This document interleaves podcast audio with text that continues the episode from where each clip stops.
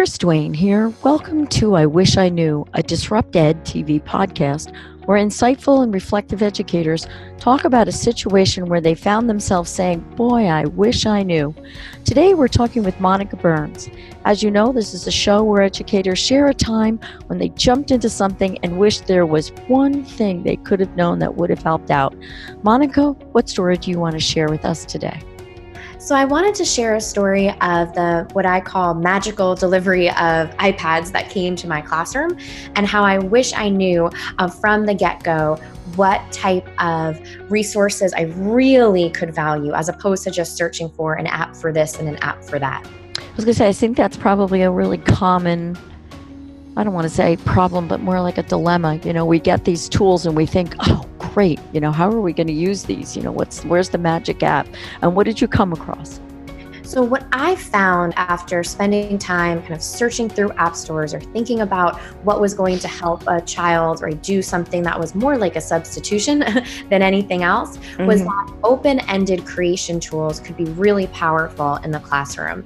And that's something that I discovered working with my own students as a classroom teacher and something that I now support lots of other teachers and spend time in their classrooms um, working with them around this idea of empowering students as content creators so that they can make things, make different types of products with digital tools that show off their learning, give them a space to apply what they've learned, and really celebrate that process.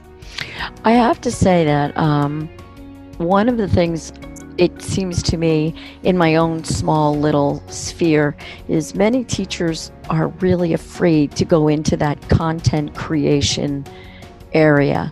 How is it that you convince them? Because i i'm i'm an advocate. I'm you know i i think that's where they should be. It's where they have the most fun. It's where they get the biggest learning. Um, but how do you help educators you know make that jump? Because like i said i know the teachers that I work with are really hesitant to let go of the reins. So, how do you get them to jump? So, one thing that I like to share when talking about content creation in the classroom is how it really supports students as content consumers. They're reading, they're viewing, they're listening to things all the time in online spaces. But when we give them a chance to create something, to build that website, to make that video, to design that graphic, it really helps them understand the process someone else goes to as a creator of content that's posted online. And I mm-hmm. really think it helps them become smarter evaluators of content too.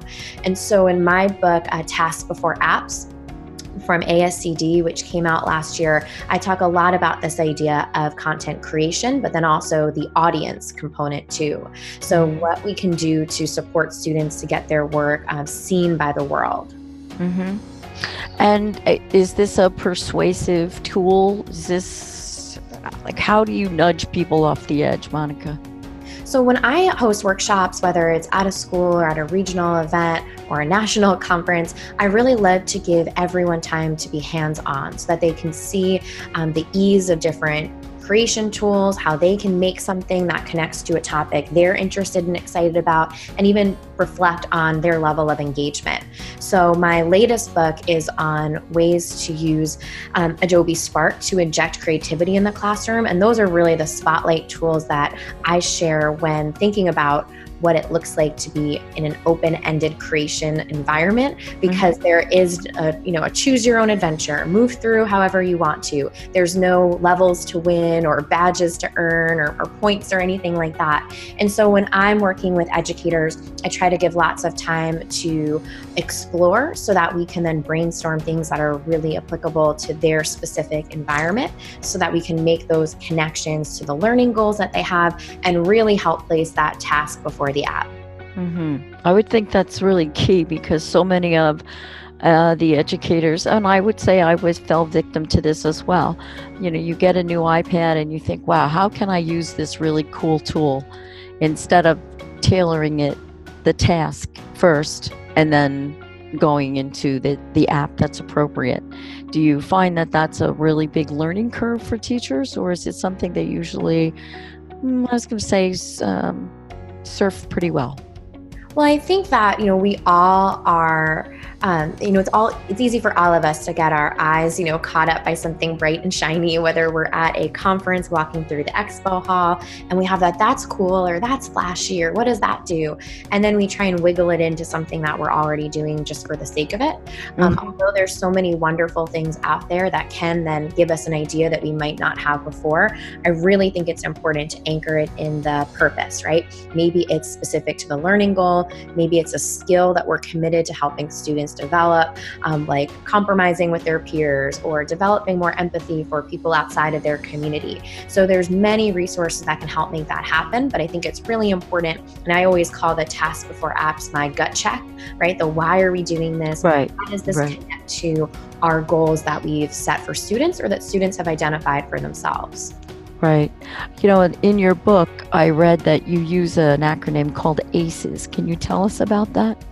Absolutely. So, the ACES framework is one that I first shared at South by Southwest EDU uh, several years ago when talking specifically about scannable technology, so QR codes and augmented reality. And it's one that I brought into uh, the work with Task Before Apps, and that I bring into a lot of the work I do when you know sitting side by side with schools, helping them make decisions with different technology integration. And so, the ACES framework is really about the use cases for digital tools that can be the most purposeful purposeful. So the A is for access, right? How are we using these tools to give kids increased access to opportunities, to content they couldn't easily or at all access in the past? The C is for curate the way that we can hand pick uh, different types of just right resources for students based on their needs, on their interests. The E is for engage, which is more than just that hook at the beginning of a lesson to grab someone's attention, but to help students go into the flow of learning. So they don't know what time it is, right? They're in the zone. Right. When we think about engagement that way. And then the mm-hmm. S is the share. So when students are creating something, how can we make sure that they have an audience and how can we leverage digital tools to make sure that they are connected with that audience? Is this a framework that makes it easier for teachers to plan with do you think I really um, believe that it's a wonderful way to spark discussion and reflection, um, similar to how the SAMR framework is used in conversations for planning, right? I don't see these as being evaluation tools, right? In the sense of this is where you are at this level, or this is the only thing that you've done, um, but it's more for us to be reflective and say, what else can we do here? Am I really leveraging this in all the ways possible? Can I ask you if you would just speak to the SAMR model and then um, how that interacts with your ACES platform and um, yeah. and give people a background for that, just in case they're not familiar with it. So, the SAMR uh, model is very popular, and you'll see it in lots of conversations around education technology integration by Ruben Puentedura, who I had a chance to um, to meet with uh, just earlier this year at a wonderful conference in Vermont. Wow. And that framework is really powerful. It gives everyone an opportunity to use some common vocabulary, which is what I think makes frameworks and different models important because it brings people to the same page, even if there might be a couple different ways to talk about one thing. Mm-hmm. So it helps bridge that conversation from are we just substituting, just doing something we always used to do, and now it happens to be on an iPad, nothing's really changed here, or are we redefining experiences so that they are completely different. We couldn't have even imagined them before. Um, more than just being right impossible, right? It lays this extra layer that just wasn't even on our radar before a digital tool came into play. Can you ex- give an example of that? Sure. When I talk to teachers and often in my keynote presentation, I usually give the example of that magical delivery of iPads I mentioned before, right? When it arrived, if students were just typing up their persuasive essays and emailing it to me, well, it wasn't very different than if they were writing them out and handing them to me. It was still going to be on a folder, right? One's a folder mm-hmm. on my desk, one's a folder on my desktop. But if mm-hmm. we are able to take that type of experience, have a audience on the other side of the world we couldn't have connected with before. Switch those up from a traditional format to something that has more of a public service announcement theme. So we're really trying to impact change in another part of the world, presenting that information with a variety of multimedia. So the students who might struggle to write those paragraphs in a five paragraph essay can still interact with the content when creating a script for a podcast. So the ability to do things that just weren't possible before while still really honoring some of those core traditional things that always worked and are great is really where I think about the sweet spot. Mm-hmm. Excellent. Well, you know, it's um, interesting because um, as an in class support teacher myself, I know that trying to bring technology into the classroom can in some cases be really easy because some teachers really appreciate it and are open to it and others see it as just one more layer of you know, I have too much to do. And I think that your book, that uh, your uh, tasks before apps mm-hmm. book really presents a really nice format for anyone who is really struggling to figure out how to intertwine the two and keep the pedagogy in place as the primary um, target, the primary focus, and not just how do I use this cool tool. And that's really what my goal is to make sure that everyone has the resources that they need in order to kind of run with it when it comes to open ended creation in the classroom. And I think Task Before Apps is really you know, the, the way that I like to communicate that and having that quick phrase, that gut check, if you will, mm-hmm. um, is mm-hmm. one that I love sharing with educators.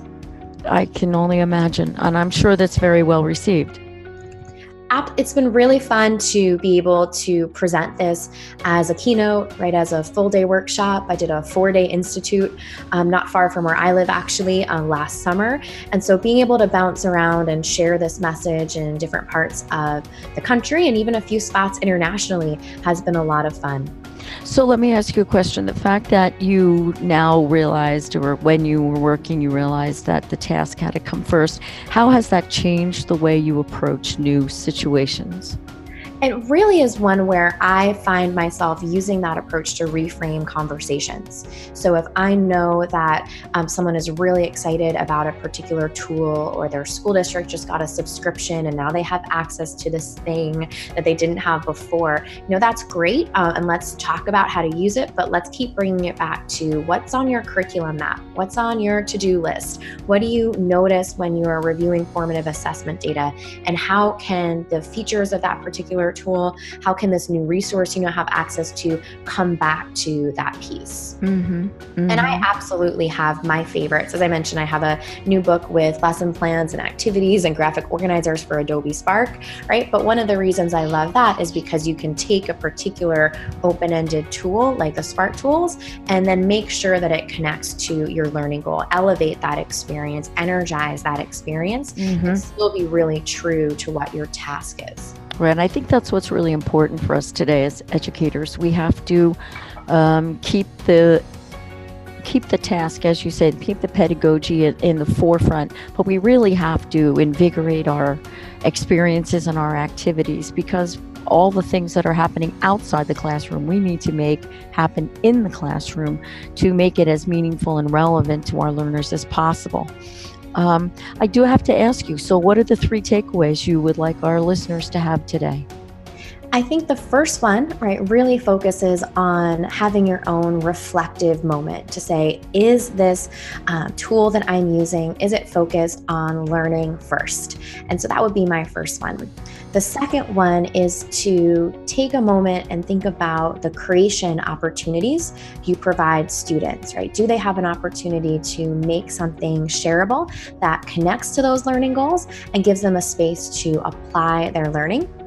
And the third piece is really about sharing what's going on in your own classroom. So if you are finding success using an open ended creation tool, if your students have done something where they've been able to access materials in a way that you couldn't do two or three or 17 years ago, um, mm-hmm. share it out uh, using social media or knock on the person down the hall and tell them about something fantastic that's happening in your classroom.